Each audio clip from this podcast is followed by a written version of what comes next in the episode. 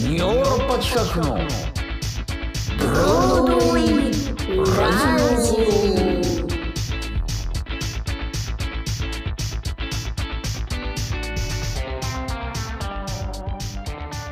はい、どうも、私、ヨーロッパ企画で俳優をやっております、長野宗則です。そして、藤谷莉子です。KBS 京都 RNC ラジオ CBC ラジオをお聞きの皆様どうぞ今週もよろしくお願いいたします。よろしくお願いいたします。ははい。い。ちょっとね、あの、自慢していいですか？ちょっと自お慢話していいですか？えっとね、あの。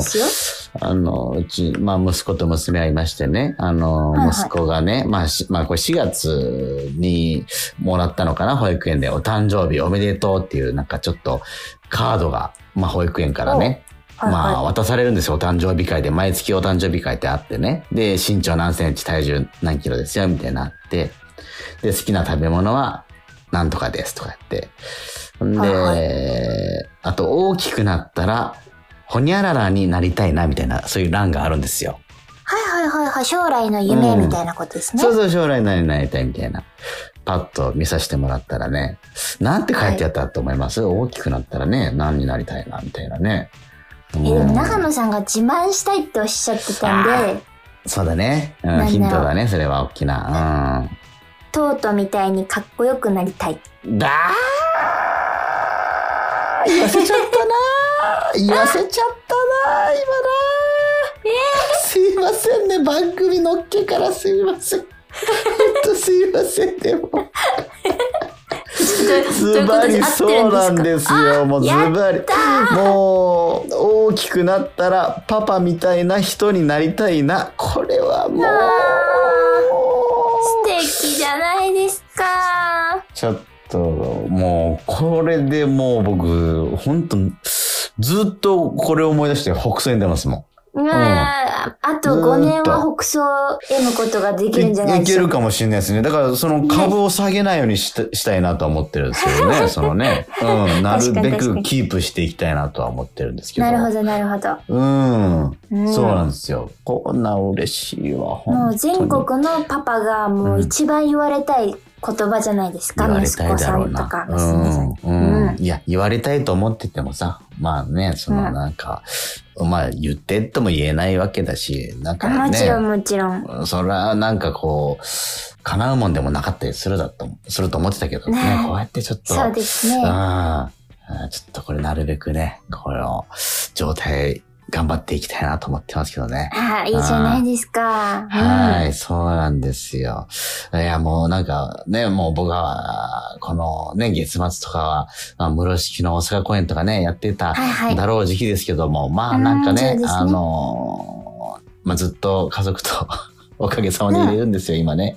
入れて。うん。それはそれでね。うんうんそう、それはそれでもう幸せなことで、ほんで、そうですね。なんか、うんこの間ね、なんかね、あの、本当にちっちゃいね、えっ、と、せ、えー、だいたい50センチ平方メートルぐらいかな？はいはいちっちゃいね、あの、バーベキューセットみたいなのを買って、そんなのあるんですね。へえ。ちっちゃなんですよ。うん。ほんらしいで、あの、まあ、テント持って、バーベキューみたいなことをね、ちょっと外でやってみたりしてね。うんいいじゃないですか。そうそうそうそう。いやいや、なんか素、恐る恐るですよ。僕、そんなアウトドアな人間じゃないですし。うん。インドアですし、むしろどちらかというと。うん。はい。炭と着火剤があれば火つくだろうということで、はいなんはか、ホームセンターで買って、いはい。なんかやはってたら火がついてね。炭に火が移ってね。いや感動するね、あれ、本当に。火がつくって。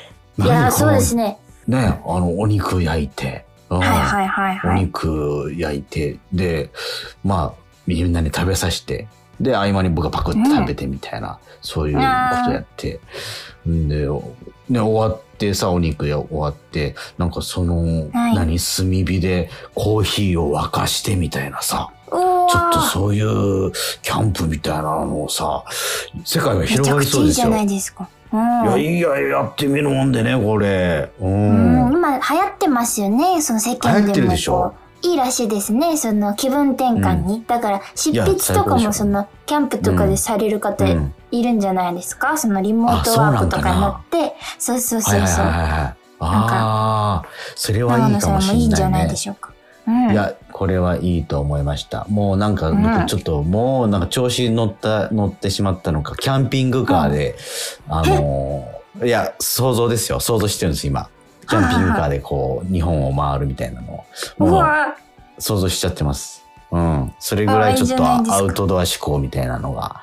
うん。まあ、そういう少、いや、そう、どうしてもね、少数単位で行動することになるじゃないですか。もうコロナとあーそうか、ですねそういう状況だとさ。うん、はいそんな人と集まれないし。確かに。うん、その、やっぱそういうレジャーの方に行っちゃいますよね。う。うんん。いいことですね。いいことですいよ。なんか、いや、ほんと、健康的ですもん。そうですよ。やっぱ日の光を浴びてさ。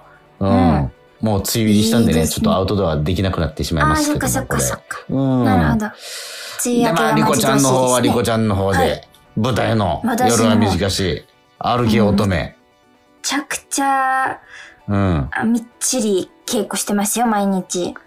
いや、だろうね。本当に僕う、んしばしその演劇の稽古っていう感覚を忘れてたけど、まあ、室敷をね、うんうん3月とか稽古してて、いやー、はいまあ本当に演劇好きになっちゃうじゃないですか。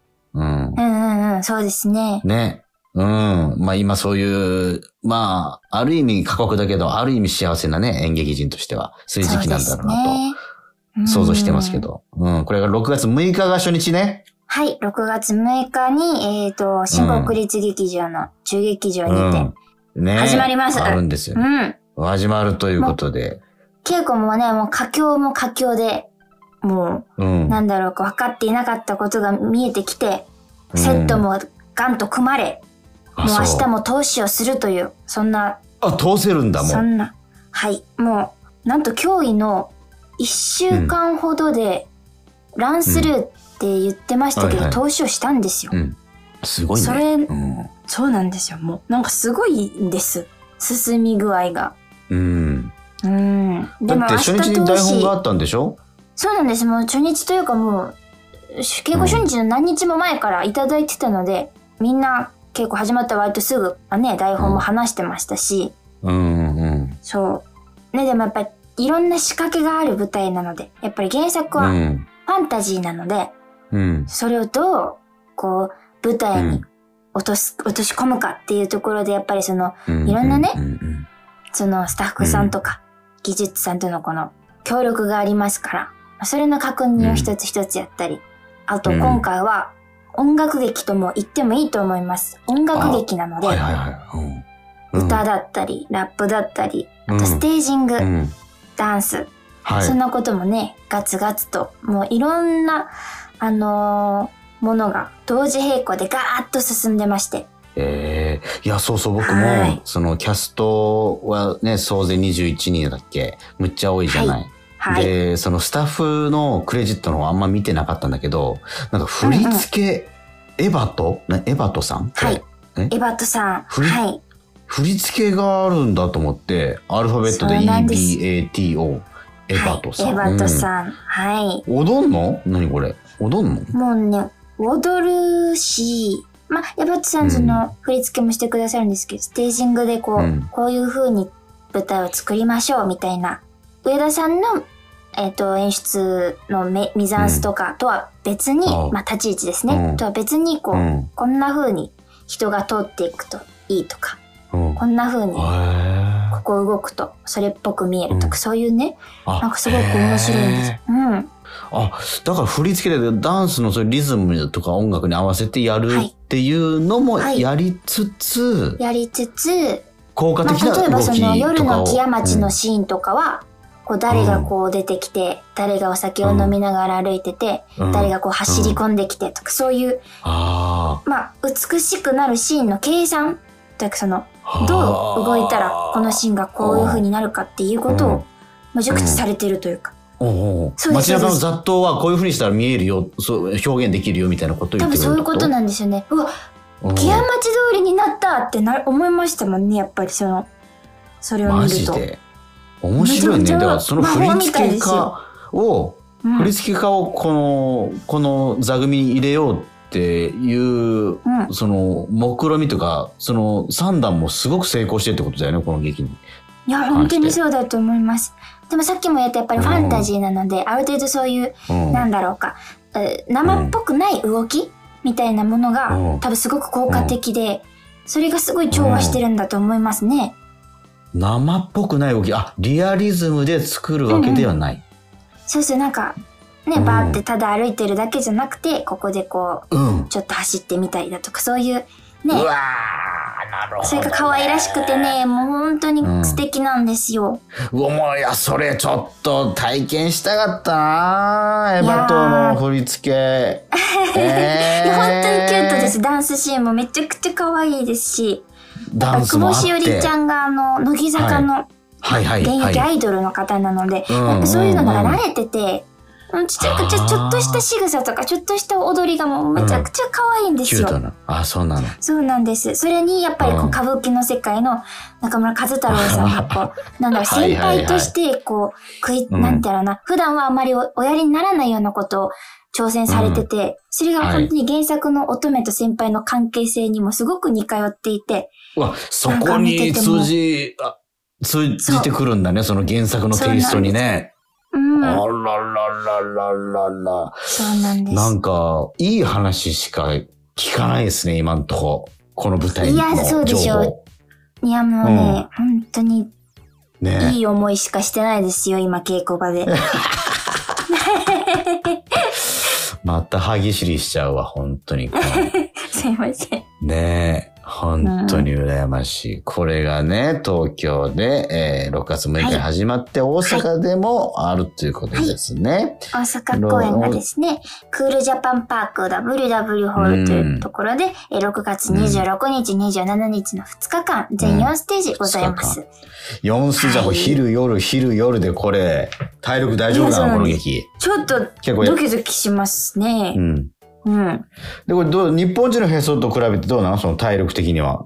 日本人のへそうんの方が大変だったかもしれないです。そうですね。まあ藤谷はどんどん成長していってるからな。大変ですよ。うんうん。ああ、なるほどね。まあ、その、バランスというか、そのね、役によってね、比私は重が違う割とってこ本当にとですね。うんなんかこう、うん楽しい楽しいっていう役なので、あ、そうなんですか。はい。なるほど。これ本当に楽しみにしててくださいね。大阪の方は、はいまあ、約1ヶ月後ぐらいに見れるということでございますからね。そうですね。はい。うん。はーい。じゃあ、はといったわけで、えー、当番組のメインコンテンツでありますラジオドラマのコーナー行ってみましょう。えーマッチングアプリのね、話をやっております、今。マッチングアプリととある小説家、えー脚本は、えー平沢健さんでございます。その第3話にしてこの最終話というようなことになっております。えーこちら、えー開演いたします。